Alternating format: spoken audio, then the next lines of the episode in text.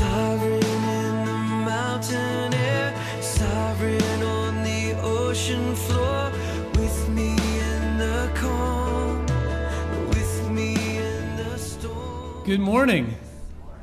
Good morning. It is uh, it's good to be together. Uh, welcome. If we've never met, my name is Connor. I'm one of the pastors at Grace and would love to uh, meet you soon. Uh, also, want to welcome anybody who's joining on the live stream. Uh, thanks for being with us as well. If you're new this morning, uh, we want to say welcome. We're really glad to have you with us, and we'd love to meet you after the service. Up at the front, you can meet a pastor or elder. There's also people outside at the Welcome Center who'd love to say hello. So glad to have you with us.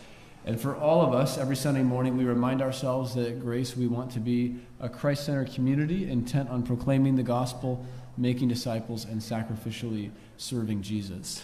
Uh, that's what it's all about, and that's what we want to do this morning. So, with that, let's begin our service by reading from God's Word. If you're able, please stand uh, with me, and we'll read from Psalm 123, verses 1 and 2. Psalm 123, the first two verses. To you I lift up my eyes, O you who are enthroned in the heavens.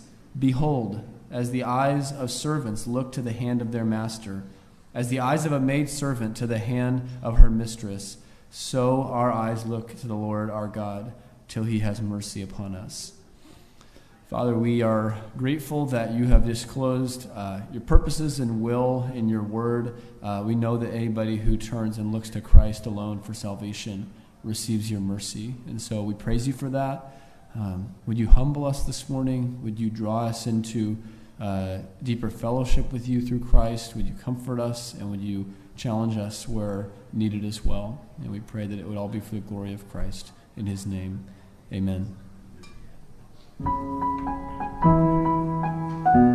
We'll sing together this morning. Mercy God has shown us through Christ. Mercy our God has shown to those who sit in death's shadow.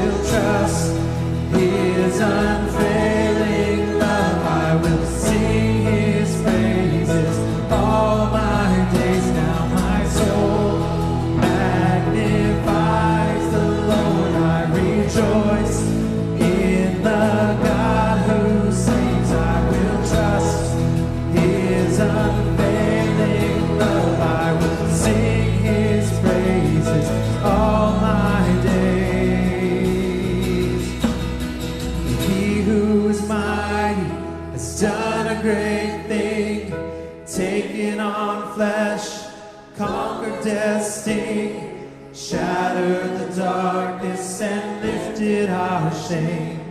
Holy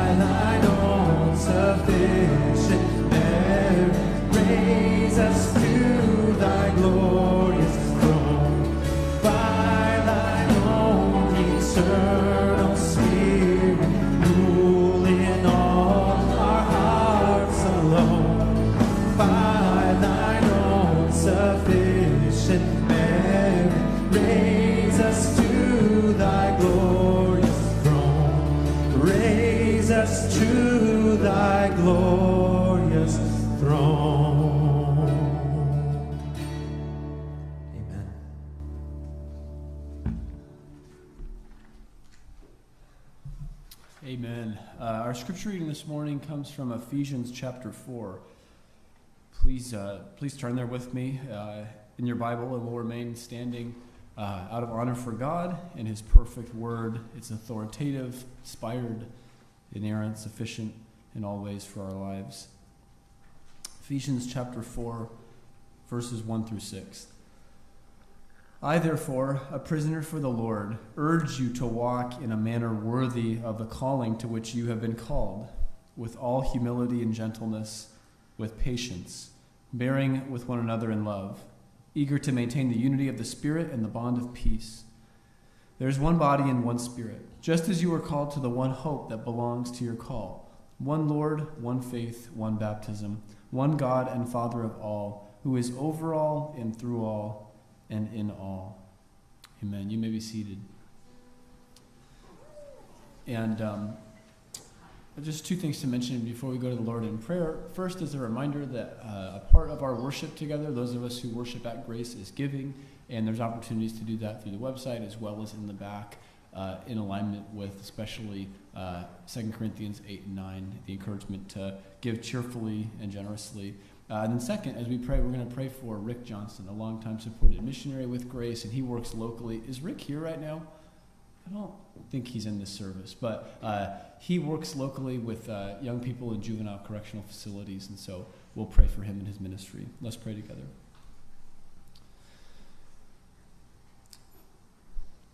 Father, we are amazed and grateful. Um, it's an awesome thing that we can come and, and as your people, uh, enter your presence and speak with you because of Christ. Thank you that you hear us uh, because we've been united to Christ, those of us who trust in him and have access, even bold access, to come to speak to you, to lay our requests at your feet, to worship you. So, Lord, we praise you and thank you.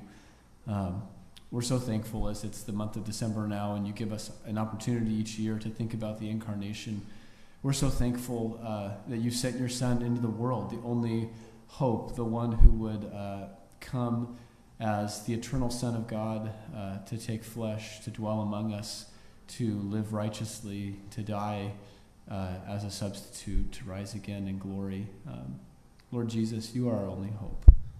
There is no life apart from you, there's no forgiveness apart from you, there's no uh, returning to fellowship with the Father apart from you. And so we just want to worship you and praise you as your people this morning. Um, would you open our eyes again this morning by your word to show us your glory, to show us the glory of your humility in coming for us, to show us uh, the glory of the life that you lived and the death that you died, and the salvation that you've worked for us, and the glory of your resurrection as well. Lord, we want to live lives that are wholly devoted to you, uh, that you would be the unquestioned Lord of all. Um, would that be true of us individually and as a church? Would you continue by your Spirit to work in us that which is pleasing in your sight? Uh, Lord, we pray for that as a church. Uh, we also want to lift up Rick Johnson to you. We're so thankful for him and his uh, long, uh, just years of faithful service to you. Uh, we pray that you would cause the ministry he's doing to be blessed and fruitful. Pray that as the gospel is going uh, into the minds and hearts of people who've, at a young age in their life, already made decisions with real consequences. Um, would the gospel come with uh, power and would it uh, set them free to, to know you and worship you and walk with you? Um, Lord, pray for uh, the Christmas outreach that, that they have coming up in the facilities and pray that you bless that. And we pray for Rick personally that you would uh, just encourage him, strengthen him, sustain him, help him to be focused on the things that matter most and to serve you uh, with joy in a way that would be pleasing to you. So we're so thankful for him and his example of faithfulness. Uh, Lord, we're grateful to be together this morning. Um, we know that apart from you, we can do nothing. Um, but as your word abides in us, uh, we can bear fruit for you. And so we pray that you would continue that work in us this morning, all for the glory of Jesus, our Savior. It's in his name we pray. Amen. You would stand with us again as we sing Grace. Grace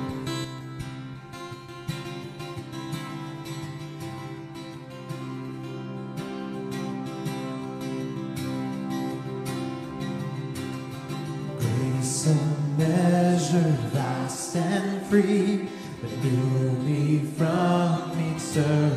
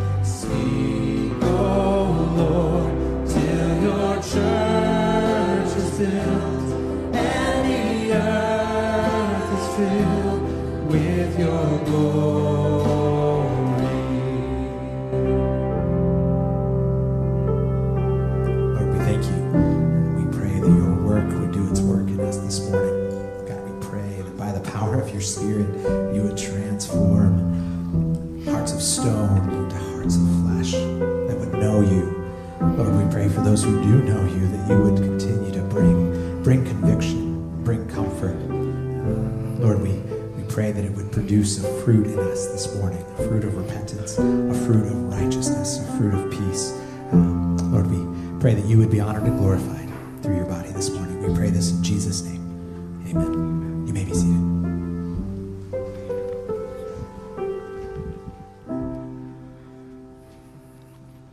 In Ephesians chapter 4 today, willingly walking worthy of the calling that God has called every believer to in salvation, illustrated by Mary's humility, humble acceptance of God's plans without complaint. Our passage for today we'll be looking at specifically is Ephesians 4 1 and then on into verse 2. I, therefore, a prisoner for the Lord, urge you to walk in a manner worthy of the calling to which you've been called. And then verse 2 with all humility. And some of you are saying, this is not a Christmas season passage.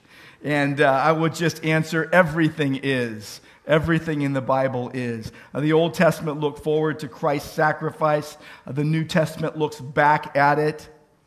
And everyone, anyone ever saved was saved by grace alone, through faith alone, in the Redeemer alone. Abraham and Moses and David looked forward to the Redeemer. We look back. But in God's providence, people like Peter and John and Mary lived when he appeared. And Mary was chosen by God to bear the Christ child, and carrying the incarnation was her calling. With that, let me ask you a question before really we dive into this passage. What things right now in your life, and I mean right now in your life, right this very moment, as you've walked into a service of worship, or maybe if you're online, you've, you've, uh, you've hopped onto this live stream or hearing it in the future, if God wills. How many things right now are competing for first place in your heart and life? What's competing for first place in your heart and life? What, what's keeping you even from following Jesus closely? And I think the Christmas season is, is a good opportunity to reset those priorities. And it's one thing to love Christmas, it's another to live with understanding and to live the Christian life. Now, I've loved Christmas as far as I can remember. I think I would be one of those people who would say, I, I have loved Christmas my whole life. But I did not understand Christmas my whole life. I loved Christmas as a child because of, of gifts and gatherings, the wonder and excitement and all of that. But I love Christmas now because I celebrate the incarnation of the Son of God who came to earth and became flesh and dwelt among us and gave his life for us. And I used to love Christmas for what it did for me, but I love it now because of what Jesus did for me. And that makes all the difference. Christmases growing up were great. I mean, seriously, I cannot remember one bad Christmas as a kid. But my first Christmas as, as a, as a born again believer in Jesus, regenerated by the Holy Spirit, that Christmas was glorious. And everyone sense, my wonder at Christmas centers on the greatest gift ever given. And you, when you know it, it affects your living, it affects the way you live. And the problem is that we, though, live with our fallen condition. We face it on a daily basis every time we look in the mirror, every time we do anything, and we realize that we fall far short of that glorious ideal. And what happens, and it just, it just happens, you, you start to mix, if you're a, professing believer, you start to mix worship of the Creator with created things. And, and idolatry creeps in or even comes crashing into your life. And it shows up in similar ways in, in the lives of professing Christians. And it could be for you functional atheism, where, you know, it's like the windows are open and the air conditioning's on, it goes one, in one ear, out another. You hear the word, you don't do it. That you might even on a daily basis, when you're away from the gathering of believers, live as if God doesn't exist. And if the Bible doesn't have an effect upon your life, you, you might be living functional atheism. Again, living with no thought of God. You might live empty intellectualism, where you, you hold to doctrine very strongly, but it's apart from the practical living of that doctrine. Or maybe you're into mysticism, and for a professing believer, that would be you seeking experiences versus living by faith with the body of Christ. I mean, almost like you're, you want to be like the monks that would just go up into the mountains and seek experiences with God. Or maybe, and this is very common, maybe you're living moralism. And maybe you're trying to live the Christian life, but without doctrinal truth. And so that's how a lot of people live. They, they literally live, they say, I'm a Christian, but I'm ignoring the Bible. And they look at their life, and it's, the Bible's not a part of their life. And each of these errors and more, they have fatal flaws. And they're not going to get you where, where God wants you to go. None of them are biblical Christianity. And so we need this constant realignment. It's like you get your car aligned because you hit a curb. We need constant realignment. And so as the clock races to 1225, I want to, to slow down and really dwell on the incarnation and dwell on what does it mean to live by faith in the Son of God? What does it mean uh, to live according to God's calling to salvation in Christ? What does it look like in your life when Jesus is your unquestioned Lord? That we would even, you know, prayerfully consider this, that we would take it seriously, that we would want to live an actively living a life that is centered on Jesus, and that we would then then we would be able to truly joyfully celebrate even a season like this, the, the incarnation uh, as we come into a, a season of remembering. And we're going to do this with Ephesians 4 as our starting point. And I want us to first look at the phrase that is really the, the basis of our exhortation here in Ephesians 4 1. After Paul says, I, therefore, the prisoner for the Lord, urge you, there it is, urge you to walk in a manner worthy of the calling with which you have been called. And then into verse 2 with all humility. This command willingly walk worthily. And it comes at a very interesting moment in, in this letter to the Ephesians. It's after God's glorious grace has been highlighted and featured, and then the implications now are being considered. Because verse 1 is, is transitioning from the first part of the letter, which was focused on doctrine, which is focused on, on redemption, to the second half of the letter, which is exhortations calling for obedience. But keep in mind that this letter was written to be read in order, no chapter breaks originally, and it's all connected. It flows together like water in a stream, and one truth to another that doctrine drives your duty, that beliefs beget behavior, that the promises prescribe a certain practice in your life. That there, that there is a flow from here is what God has done, the indicatives, to what we must do in His strength, the imperatives. And this is, this is the flow. And so the church is being called very strongly to live what it believes. This is it. Live what you say you believe, church. What do we believe? We believe there's one God. We believe that He exists eternally in three distinct but equal persons the Father and the Son and the Holy Spirit. That He is unchanging in holiness and goodness and grace and love and wisdom. And he sustains and he governs all things by his sovereign will.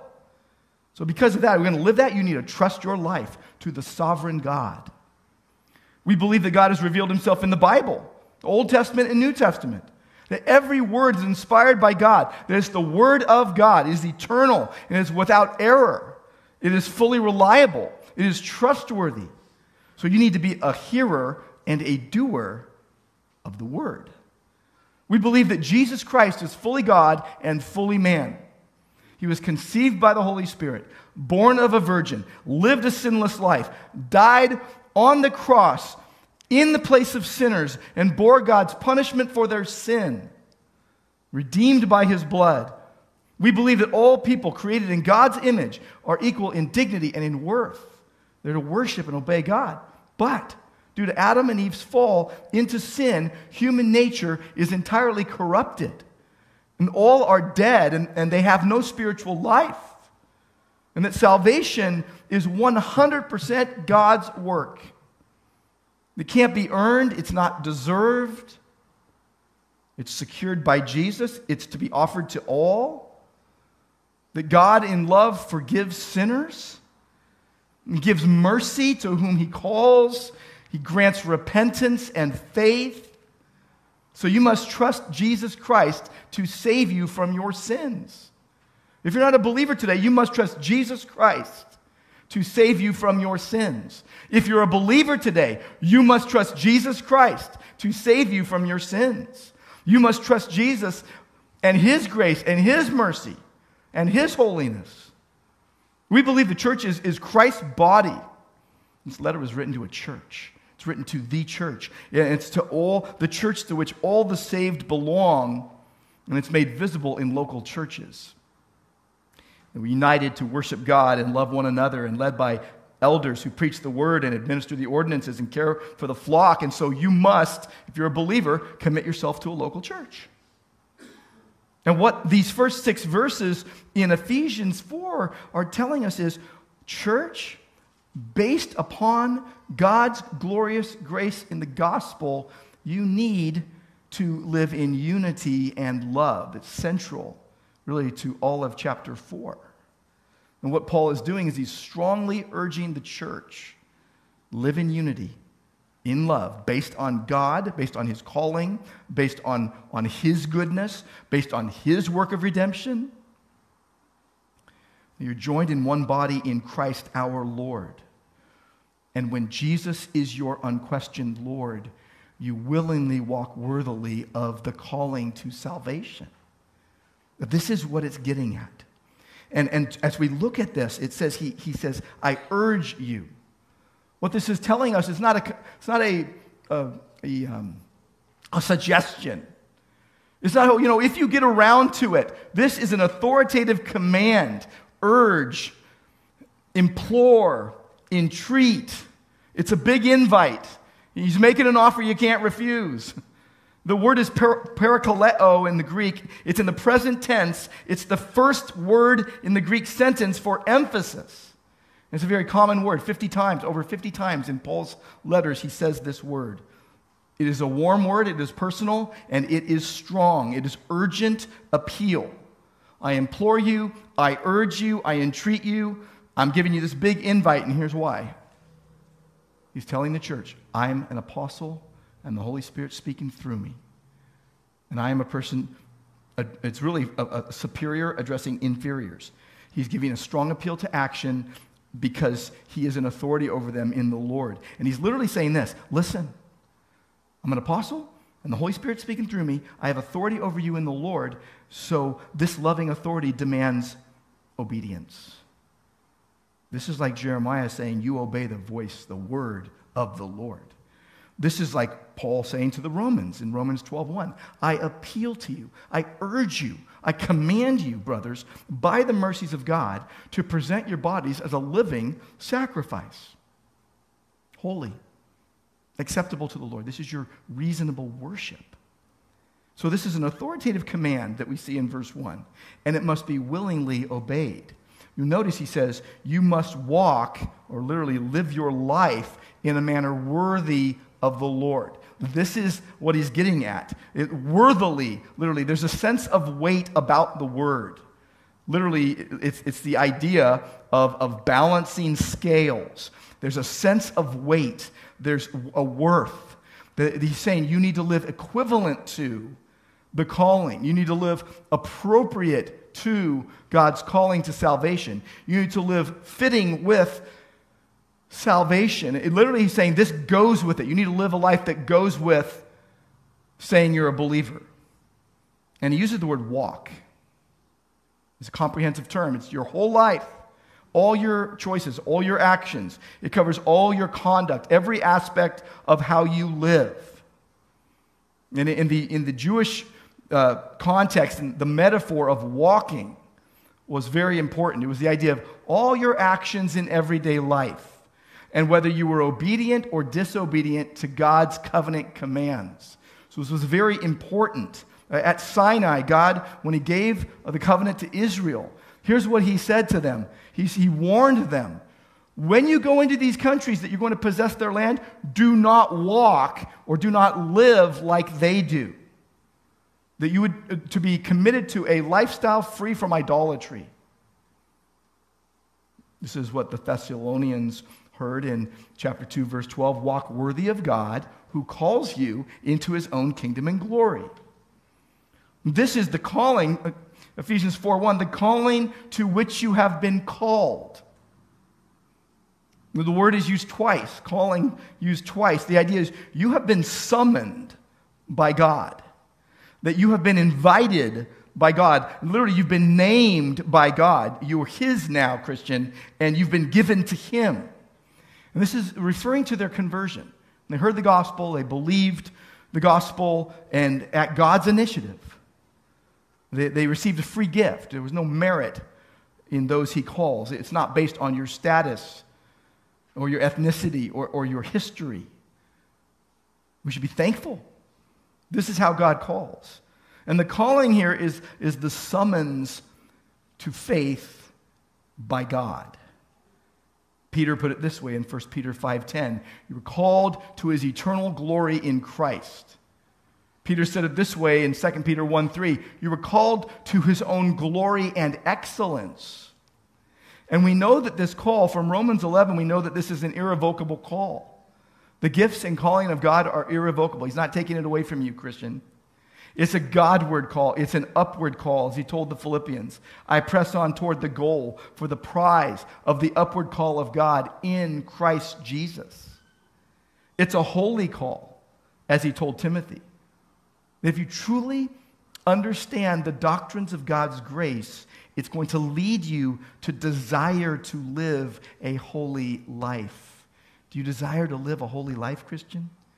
What, what Paul is saying is you set out every day, you get up and you set out every day, wherever you're going, to live in a manner worthy of Christ. That's what he's saying. And, and remember who Paul is Christ's prisoner. And he's basically saying, I command you, basically get to it. It's like when a parent comes into their child's room and says, You need to get up, it's time to do your chores. Enough sleeping, you've slept enough, get up, get up and at 'em. All right, up and at 'em. Or, or like a farmer planting seeds. The farmer doesn't wait till late in the afternoon to go out into the fields. And what we're seeing here is it's one thing to say that you believe in Jesus. It's one thing to tell people, oh, I'm a, I'm a Christian. It's another to live in him. It's another to actually, it's, it's the faith without works is dead. You need to live in Christ. Faith is the root, works are the fruit. And sanctification is an imperative. It is imperative. It's not a suggestion, it's not something, it's not like you go to a, an amusement park and get on a ride and strap in and just enjoy the ride, or you're on a cruise uh, through the bay and you're just sitting there enjoying the ride. No, uh, sanctification is an imperative, it's a command. This is why the writer of Hebrews says, Pursue holiness, without which no one will see the Lord. You say you're a Christian, you better be pursuing holiness.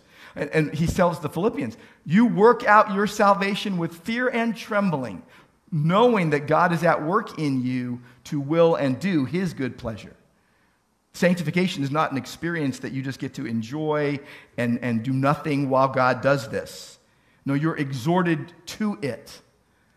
The grace, that the, the grace motivates you to work out your salvation according to God at work powerfully in you. You live what you believe. That's it. God's glorious grace determines your destiny and drives your daily living. And verse 2 tells you what it looks like. Like, you know, what does it what does it look like to walk worthy of the calling with which I've been called? I'm glad you asked. Here's what it looks like. Look at verse 2. The very first thing. The very first thing. And by the way, when we're told what it looks like, it's not some ready made instant sanctification. You can pop it in a microwave and you get it in 30 seconds. No, it's more like a homemade meal. God at work and you wholeheartedly, you know, preparing daily to act by faith in, uh, on the truth, loving truth. And what is it focused on? Look at verse 2. With all humility. It's the first thing. With all humility. What is humility?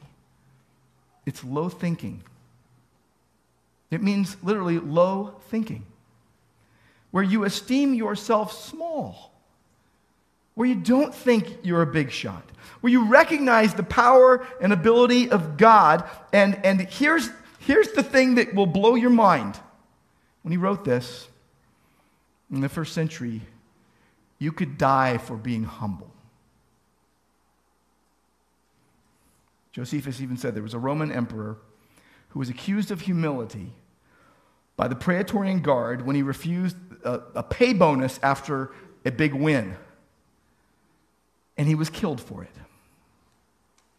Humility was not common in first century Greek, in the life of, of, the Greeks. When it occurred, it had very negative connotations. If you were known as humble, it wasn't a good thing. Pride was more highly valued in that day. To be proud was a virtue to them. It's upside down, I know. But guess what? It's the same as today. People are telling you this all the time self promote, exalt yourself, you know, pamper yourself, think about yourself first. That's the problem. Christians showing humility were ridiculed. And yet, humility has always been a virtue that God is pleased with. It's a virtue highly valued in both the Old and New Testaments. In Proverbs 3:34 we read, "Towards scorners God is scornful, but to the humble he gives grace." In Proverbs 11:2 it says when pride comes, then comes disgrace. But with the humble, there is wisdom. Isaiah 50 tells us Yahweh does not despise the humble heart. The idea is this that the lowly have no resources, is the poor in spirit. And so they rely on the Lord. They know they have no resources. It's, it's, like, it's like Jesus saying in John 15, 5, apart from me, you can do nothing. But pride, that, that's being filled with yourself. Pride, you think you're better. Humility is being filled with God and you know He's better. So far greater. Humility is opposed to selfish ambition and conceit. Humility is opposed with you being impressed by your own gifts and abilities and self-importance. Humility is described in Philippians 2:13 as con, uh, 2 3 as considering others as more important than yourself. No rivalry. No, no big power struggles. In Colossians 3:12 we read as those chosen of God, holy and beloved, put on a heart of compassion and kindness, humility and gentleness and patience. Tim Keller says gospel humility is not thinking more or thinking less of myself, but thinking of myself less. This is what Paul was like. This is what you're like when you get humbled by the gospel. And you keep getting humbled by the gospel. And this is what Mary is like in the Christmas story. If you go to Luke chapter 1, by way of illustration, we'll, we'll illustrate this humility by, by Mary's responses. Considering, I, I thought about this this week. I'd never thought about it before, but I thought, what's the first thing I think of when I get into the Christmas season? I think of the, the birth narratives of Christ. Obviously, it's all about Jesus. But who do I think of next after Jesus? It's always Mary. In my mind, I, I always default to Mary. I always have Mary on my mind first, and I think it's for good reason. She had this humble servanthood in the midst of suffering, and she was willingly walking worthily of God's call. And I'll, I just want to point out to you some observations of Mary's humility that's based on Christ. Now, similar to Paul being humbled by Jesus, similar to him becoming humble, and four observations of Mary's humility, and they're things that should be true of, of you and I. And we'll look and we'll pick it up in Luke chapter 1 at verse 26. In the sixth month, the angel Gabriel was sent from God to a city of Galilee named Nazareth to a virgin betrothed to a man whose name was Joseph of the house of David. That tells you he's in the line of the Messiah. And the virgin's name was Mary, and, she came, and he came to her and said, Greetings, O favored one, the Lord is with you. But she was greatly troubled at the saying and tried to discern what sort of greeting this might be. And the angel said to her, Do not be afraid, Mary, for you have found favor with God, and behold, you will conceive in your womb and bear a son, and you shall call his name Jesus. He will be great, he will be called the Son of the Most High. And the Lord God will give to him the throne of his father David. And no mistaking, this is Yahweh. He will reign over the house of Jacob forever, and his kingdom will have no end. No doubt as to his identification. This is Yahweh in the flesh. And Mary says to the angel, verse 34, How will this be since I am a virgin? First thing I want to point out about Mary and this humility that God generated in her heart is that Mary humbly thought herself unworthy. What, he, what she said when she, when she sang the grace of God is that he has looked, he has regarded the low estate of his servant, of his handmaiden. We see it in verse 48. He has looked on the humble estate of his servant. Paul says something similar Timothy. He says, I was undeserving of salvation. I'm the worst of sinners. You know, there's so many reasons to be proud back then and now, and pride is the root of all of our sin. It's too easy to be deflated or to be puffed up, you know, inflated by a wrong sense of worthiness or deflated by a wrong sense of unworthiness. Well, what did, what did Mary do? And, and what did Paul do? And what do, what do true believers do? They humbly take the posture of, of an unworthy servant. Like, I am not worthy to be saved. I am not, I am not meriting any of what I've gotten. I, I don't deserve it. If you feel uh, the weight of your depravity today, maybe you're humbled by your many sins. Maybe you feel unable to come to God. Maybe you're downcast over your faults and your failures. Maybe you're a, professing believer and you feel useless to the church. You, maybe when we were singing, you felt like you couldn't even sing. Insignificant, utterly unworthy. You know, no reason in your heart that you could think to sing. But Mary let her low, lowness lead her to sing. Like she sang the, the, the painful praises of God in her, in her suffering.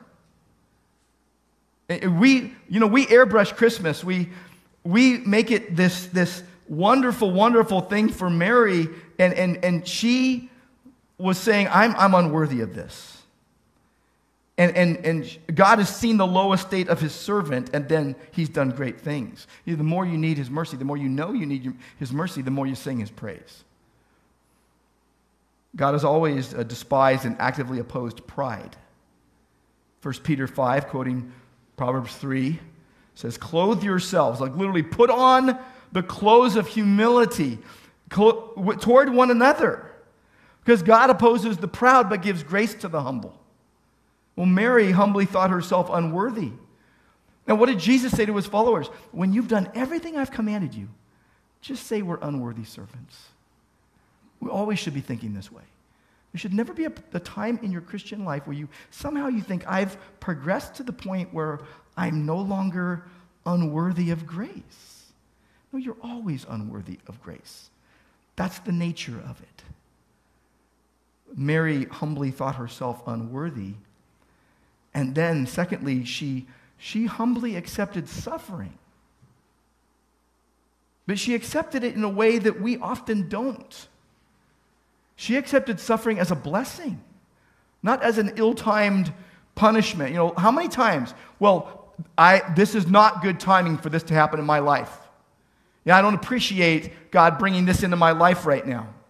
How many times do we say this? God must be punishing me for something. But Mary humbly accepted suffering as a blessing. She was willing to, to be inconvenienced and misunderstood. She suffered unjustly for the glory of God. If you remember in the parallel passage in Matthew chapter 1, before Mary and Joseph came together, they were betrothed, which is as strong in those days as anything. To, it's to be married already, but they had not come and, and consummated the union. Before they came together, she was found to be pregnant. And the Bible tells us by the Holy Spirit. But everybody's looking at her going, You're pre- you, you did something bad. You, you either you and Joseph did or you and someone else. And so things would be swirling around. The assumption would have been that she had been unfaithful to God and to Joseph. I mean, what a, what a soul dragging suffering it would be to be thought guilty when innocent your entire life. Your entire life. Not for a, a, a, day or a week or a few months. We're talking a soul dragging suffering to be thought guilty when innocent and falsely accused her entire life. The virgin birth cost her. She suffered as the mother of Jesus. Elisabeth Elliot speaks of suffering. She spoke of it as a wilderness experience. She said, You, we, you feel alone and helpless, cut off from others. And we long for someone to come to our aid and to be company for us and to get us out of this. What did Mary do? She went and saw Elizabeth. And what she got from Elizabeth is more gospel glory, goodness from God, but she wasn't getting out of this. And, and dear believer, God's love ex- expressed on the cross, revealed on the cross, always involves suffering. The only way you learn trust and obedience is things happen which you would not choose or do you do not understand, and it's the way of growth for God's glory. Peter put it this way if when you do good and suffer, you endure, think of Mary for a moment. If when you do good and suffer, you endure, this is a gracious thing in the sight of God. For to this you've been called. Christ also suffered for you, leaving you an example that you might follow in his steps. Well, Mary, here she is, humbly thinking herself unworthy, but also accepting suffering as a blessing. When was the last time you accept, accepted suffering as a blessing in your life? A third observation about Mary's humility. She humbly let her reputation become nothing and Christ's everything. She let her reputation go. She was most fixed on Christ's reputation. She had this overall willingness to yield to God. And, and Paul was similar. I Think of Paul. He didn't think of his reputation, he spoke the truth regardless of the potential costs. He was united with believers, but I was reading just yesterday in Galatians 2. They gave him the right hand of fellowship, saying, We're all together. And he turns around and needs to rebuke Peter, who was not being straightforward about the gospel. And here is Paul being straightforward and honest and not being afraid that Peter might say, You know what? You're going to talk to me like that? Why don't you leave? And Mary had this astounding willingness to let her reputation be ruined for her entire life, pretty much shot for the, for the remainder of her life for God's glory. I don't think I'd be willing to do that even a little. But Mary is not thinking life ruined. How many times we face something we think, my life is ruined? No, you know what she's thinking? You know what Mary's thinking? She's not thinking life ruined. She's thinking prophecy fulfilled. Oh, to think that way. Prophecy fulfilled, sovereign mercy remembered. So she let her reputation go because she had a higher calling than herself. There was this kingdom impact. That we need to go for the kingdom impact, not our reputation. And here's the interesting thing about Mary. This, this is uh, just a kind of a startling thing about Mary. Here's a gal who let her reputation go, and there are millions of people who have built her a reputation above God. There are many false teachings that have made Mary an idol. If you've come from the Roman Catholic Church, you know what I'm talking about. You know, it says in verse 28, highly favored. Well, the early church used Latin, and, and the Greek word translated into Latin uses two Latin words full of grace. We translate full of grace. If you're from a Catholic background, you know, alarms are going off right now. They thought that Mary, many people think today, Mary, that, that Mary could give saving grace to people. So they began to pray to her. People were praying to Mary. Instead of looking to Jesus and his death on the cross, they're looking to Mary and praying to Mary. And the Roman Catholic Church teaches that she even remained a virgin, that she never had any kids. That Mary had sexual relations in marriage after, after Jesus was born. Hence, Jesus' brothers and sisters. You know, Mark 6 3. Um, people falsely teach that she was without sin, that she never sinned. They teach that, that she saves us along with Jesus. You'll see statues where Mary is taller than Jesus. Some will call her the co redemptrix, literally joint redeemer. So they, they built a relationship that's idolatrous. What's, what's the truth about Mary? What's the truth about Mary? She was a godly woman with costly faith that you and I should imitate. And not only that, even as Joseph is wanting to divorce her, and the rumors that Mary had a relationship even with a Roman soldier, she stood her ground and, and believed the Lord. And even through the years, even through the centuries, there have been debate after debate of what do you call Mary? You know, I call her Mary, by the way. But they, they said, what, what do you call Mary? And in 431 AD, there was a debate in Ephesus, of all places, modern day Turkey. And they said, do we call her the mother of God or the mother of Christ. It's kind of like, um, you know, people are having this debate do you want white lights on your trees or colored lights on your trees? That's just ridiculous, right? This is a serious thing. They're saying, hey, do we call her the mother of God or do we call her the mother of Christ? Now, if we took a vote today, I'm guessing that mother of Christ is going to win. And, and, and you'd be wrong. Here's why. They chose mother of God, rightly so. It's, it's accurate biblically. Why? She bore God incarnate. And she didn't just bear the baby, she raised the child. Now, this is not claiming that, that Jesus' divine nature came from Mary. It's not claiming that the Son of God didn't exist before Mary bore him. What it means is that Mary bore Jesus Christ, the one divine being, the one divine person who is the Son of God incarnate. She birthed and raised Emmanuel, which translated means God with us. She asks this question. Luke 134, how will this be? how will it be? How, how will it be? What she's asking is, how is it that I would give birth to Yahweh? And, and Mary wasn't responding this way so that people would venerate her, that they would worship her. It's because she was reflecting Christ, who Philippians 2 tells us made himself of no reputation and took the form of a servant. She considered herself unworthy. She accepted suffering as a blessing.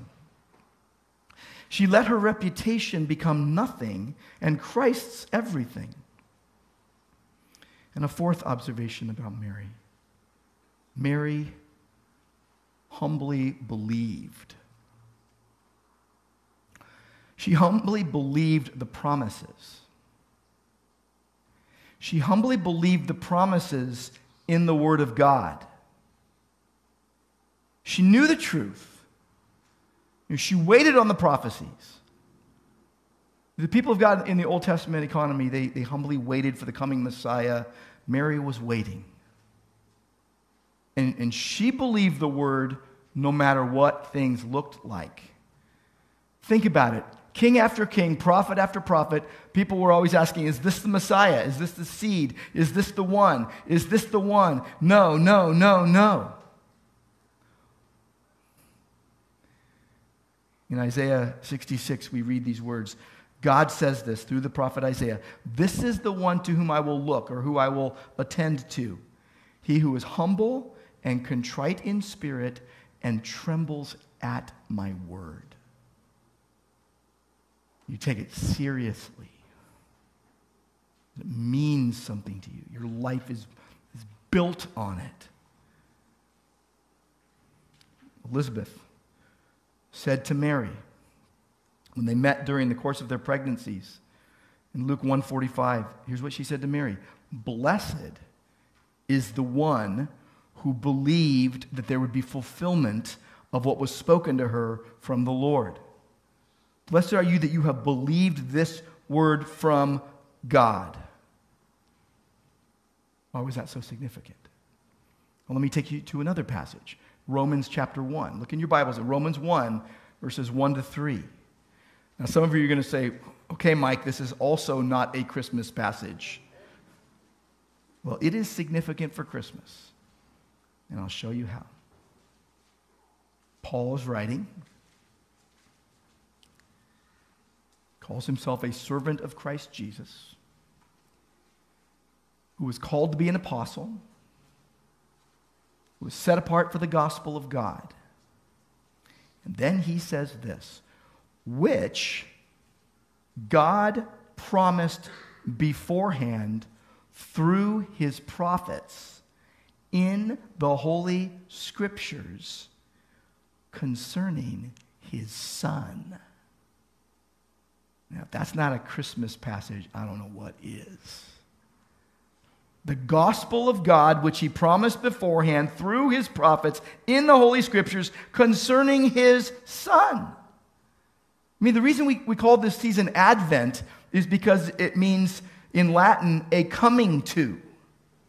We celebrate the coming of Christ to the world at Bethlehem. Long expected Jesus, long awaited Messiah, promised beforehand in the Scriptures. And even now, we are waiting, looking ahead to the future return of Christ, the second advent of Christ. God is not slow about fulfilling that promise, by the way. But maybe today, you're tempted to doubt, be frustrated about God's promises, think He's taking too long. Will they really come about or not? Well, the promise of, of, of the Messiah took a long time. In the context of Luke 145 is waiting a long, long time for the Messiah. As Galatians 4 4 says, in the fullness of the time, God sent forth his Son, born of a woman, born under the law, that he might redeem those under the law. So blessed is Mary because she believed the scriptures. And blessed are you and I when we believe the scriptures. In, Luke 1, the angel's telling Mary, You're going to give birth to the long awaited Messiah. The parallel passage in Matthew says that Jesus will save his people from their sins. The angel says, Mary, you're highly favored by God. You're going to give birth to the promised Redeemer, and he's going to be great. He'll be the Son of God. He'll rule David's throne forever. He's Yahweh. Mary says, How will this be since I'm a virgin? She's told by God's power through the Spirit, You'll conceive a child because nothing is impossible with God. Do you believe it? Mary responds in humble faith. Here's her response I am the Lord's servant. Be it done to me as you have said. She's saying, I accept God's plan. I'll take all, all the, the, the suffering that comes my way and the loss of my reputation. I will do whatever it takes. I will do what God wants to do to make his plan come to pass. And the focus on all of this is Jesus, the Messiah, who would bring blessing to the nations. Jesus told his disciples, Matthew 11, Come to me, all who labor and are heavy laden, and I will give you rest. Take my yoke upon you, learn from me, for I am gentle and humble in heart, lowly in heart. You will find rest for your souls. It's the invitation to come to Jesus, take his yoke, and find rest for your you know, weary, heavy soul. In Luke 152, it says, He, God, has brought down the mighty from their thrones and exalted those of humble state. Isaiah 2:11 says the haughty looks of man shall be brought low the lofty pride of man shall be humbled and the Lord alone will be exalted in that day Oh, for that day. Now, what better time than Christmas? We celebrate the incarnation. Uh, to be, to be reinvigorated in your faith, to be re inspired in your faith, to be renewed in your commitment to live your faith. Even as you think of, of Paul, even as you think of the character of Christ that Mary displayed, that we must display it if, if, you, if you want to live, you know, Christmas life, if it, as, as it were, Christmas life, true to form, true to the word, you know, out of all the ruts, just all year long. You freely walk in victory in Christ. Yield humbly to God because when Jesus is your unquestioned Lord, you're, you're going to say, ah, I want to willingly walk worthily of God's saving call. Like, I love Jesus because he first loved me. He chose me and saved me and secured me and keeps me. And, and every Christmas since I got saved, it's not about me, it's about him. It's about Jesus. So I'm going to rejoice in the incarnation, such that my life reflects the glory of God in Christ. Christ crucified, risen, and returning. The promise is true. And when you do that, if, if you say today, you know what? This is how I want to live. You know, we put a manger out once a year for a few weeks. Remind ourselves, it should be all year long. And if you say, I want to live that way, humbly trusting Christ, you're not going to have to free yourself from all the traditions and all the trappings of Christmas so that you can refocus on Jesus. You know why? Because all of those things will be in a, in a very distant second place. And Lord, we thank you that you are who you say you are, and you do what you say you will do.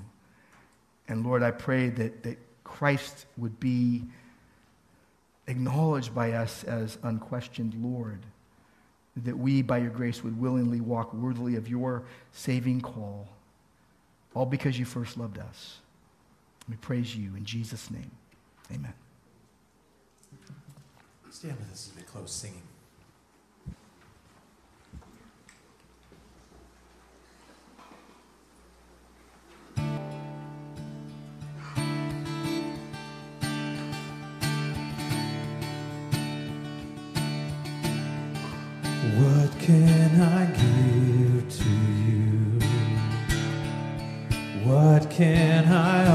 Offer to a king for all the love you've shown, for all your mercy over me.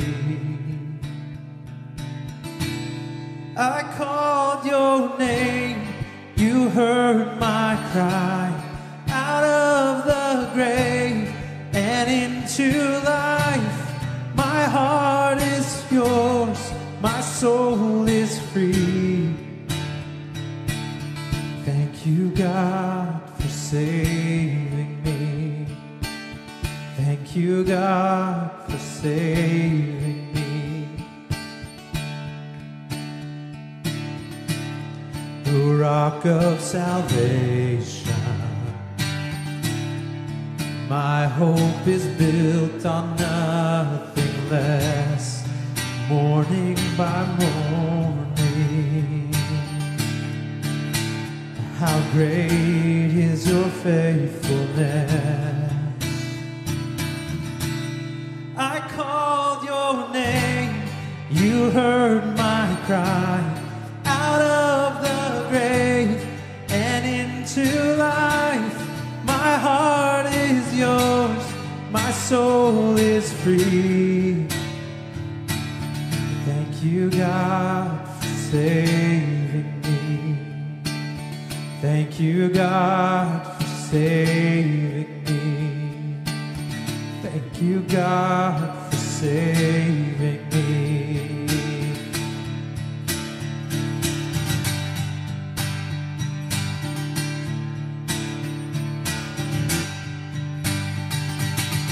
You gave your life upon suffered once for all. You made a way. Jesus in victory you rose. You made us all your own. Now we are saved. You gave your life upon the cross. You suffered once for all. Now you made a way. Jesus in victory you rose. You made us all your own. Now we are saved. Thank you, God, for saving me. Thank you, God, for saving me. Thank you, God,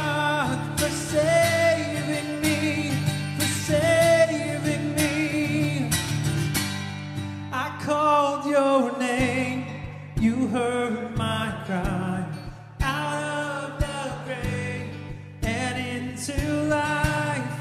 My heart is yours, my soul is free.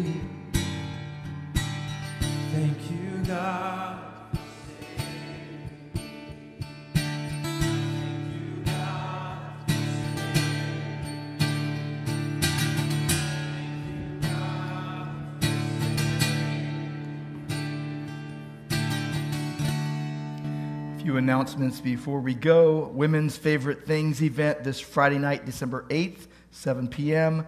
Men's Christmas breakfast this Saturday, December 9th, 8 a.m. Uh, Christmas Eve on the Plaza, 4 p.m. El Medina Family Gifts are going on, and also Matt Papa will be at Kindred Community Church uh, with a Christmas concert that we are all invited to December 17th. And Ashley Ortlip is going on a short term trip uh, to, with One Hope Africa uh, in South Africa beginning uh, January 9th. And uh, Bethany Ma is there now, and so they overlap, I think, very briefly. All right, uh, we're going to close with 1 Thessalonians 5, verses 23 and 24. Now may the God of peace himself sanctify you completely, and may your whole spirit and soul and body be kept blameless at the coming of our Lord Jesus Christ. He who calls you is faithful. He will surely do it. And Lord, we thank you and praise you for this time. We pray, Lord, that humility would mark our hearts and our lives, uh, that we would truly consider ourselves your unworthy servants, and that we would even accept suffering as a blessing. And Lord, that we would think of your reputation above all and that we would believe what you have said in your word, all for your glory. And we pray in Jesus' name, amen. Sovereign in the mountain air, sovereign on the ocean floor, with me in the calm, with me.